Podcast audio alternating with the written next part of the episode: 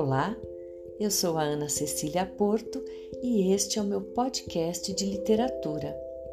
Sejam muito bem-vindos a mais um episódio. Hoje, a leitura do capítulo 14 do livro Lembranças de uma Infância Feliz, de minha autoria, publicado em 2015 pela editora Multifoco. São lembranças de minha infância, então vou fazer a leitura deste capítulo que se chama Acordados para ver o sol nascer. Vamos lá? Às vezes surgiam bichos na chácara, como lagartos, raposas, e um dia apareceu de repente uma cobra coral. Naquele fim de semana, tínhamos levado de São Paulo para Ibiúna a minha prima Lívia, filha do irmão do meu pai, e também o Júlio, que já era nossa companhia fixa.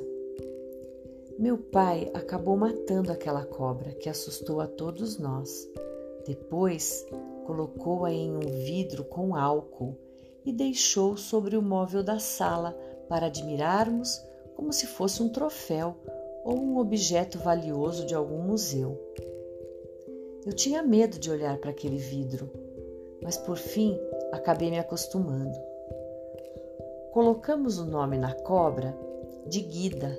Era uma amiga da escola que frequentávamos em São Paulo, no bairro do Brás.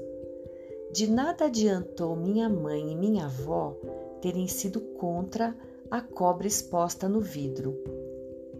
Meu pai tinha essas ideias malucas e as colocava em prática, as quais nós crianças simplesmente adorávamos. Tínhamos que lidar com sapos, aranhas e lagartixas que sempre apareciam por lá. Aos poucos fomos nos acostumando mas eu era muito medrosa e, apesar de crescer no sítio, eu tinha verdadeiro pavor de sapos.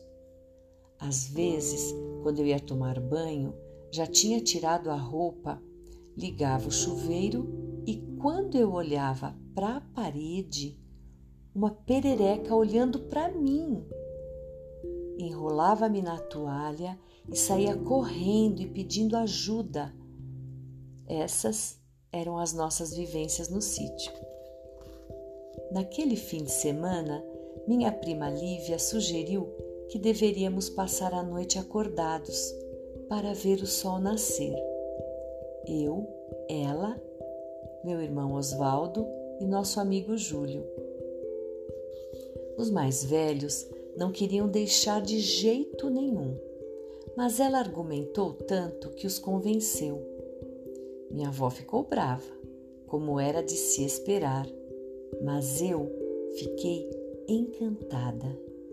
Foi a primeira vez que eu fiquei acordada durante toda a noite. Conversamos, demos risadas a noite toda, baixinho para não levarmos bronca.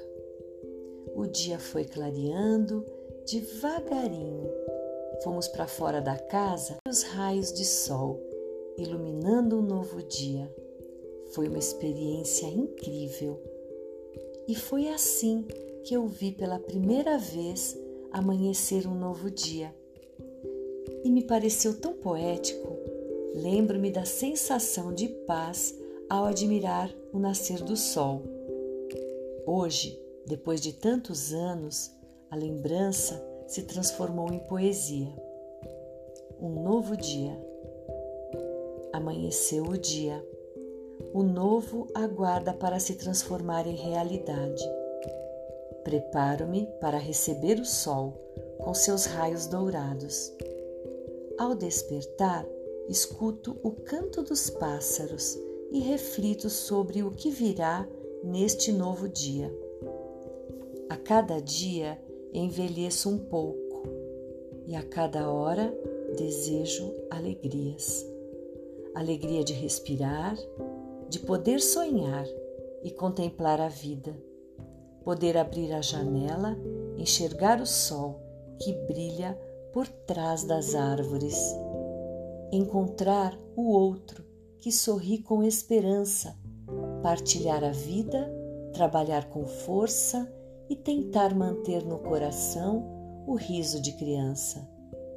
E no final do dia, ver que a caminhada valeu a pena e o pôr do sol chegou de presente, celebrando a noite que se aproxima. Ao anoitecer, me recolho em prece. Deus me presenteou com mais um dia, dia em que pude amar, pude até sonhar e participar da festa da vida. Espero que tenham gostado e espero vocês no próximo episódio. Até lá!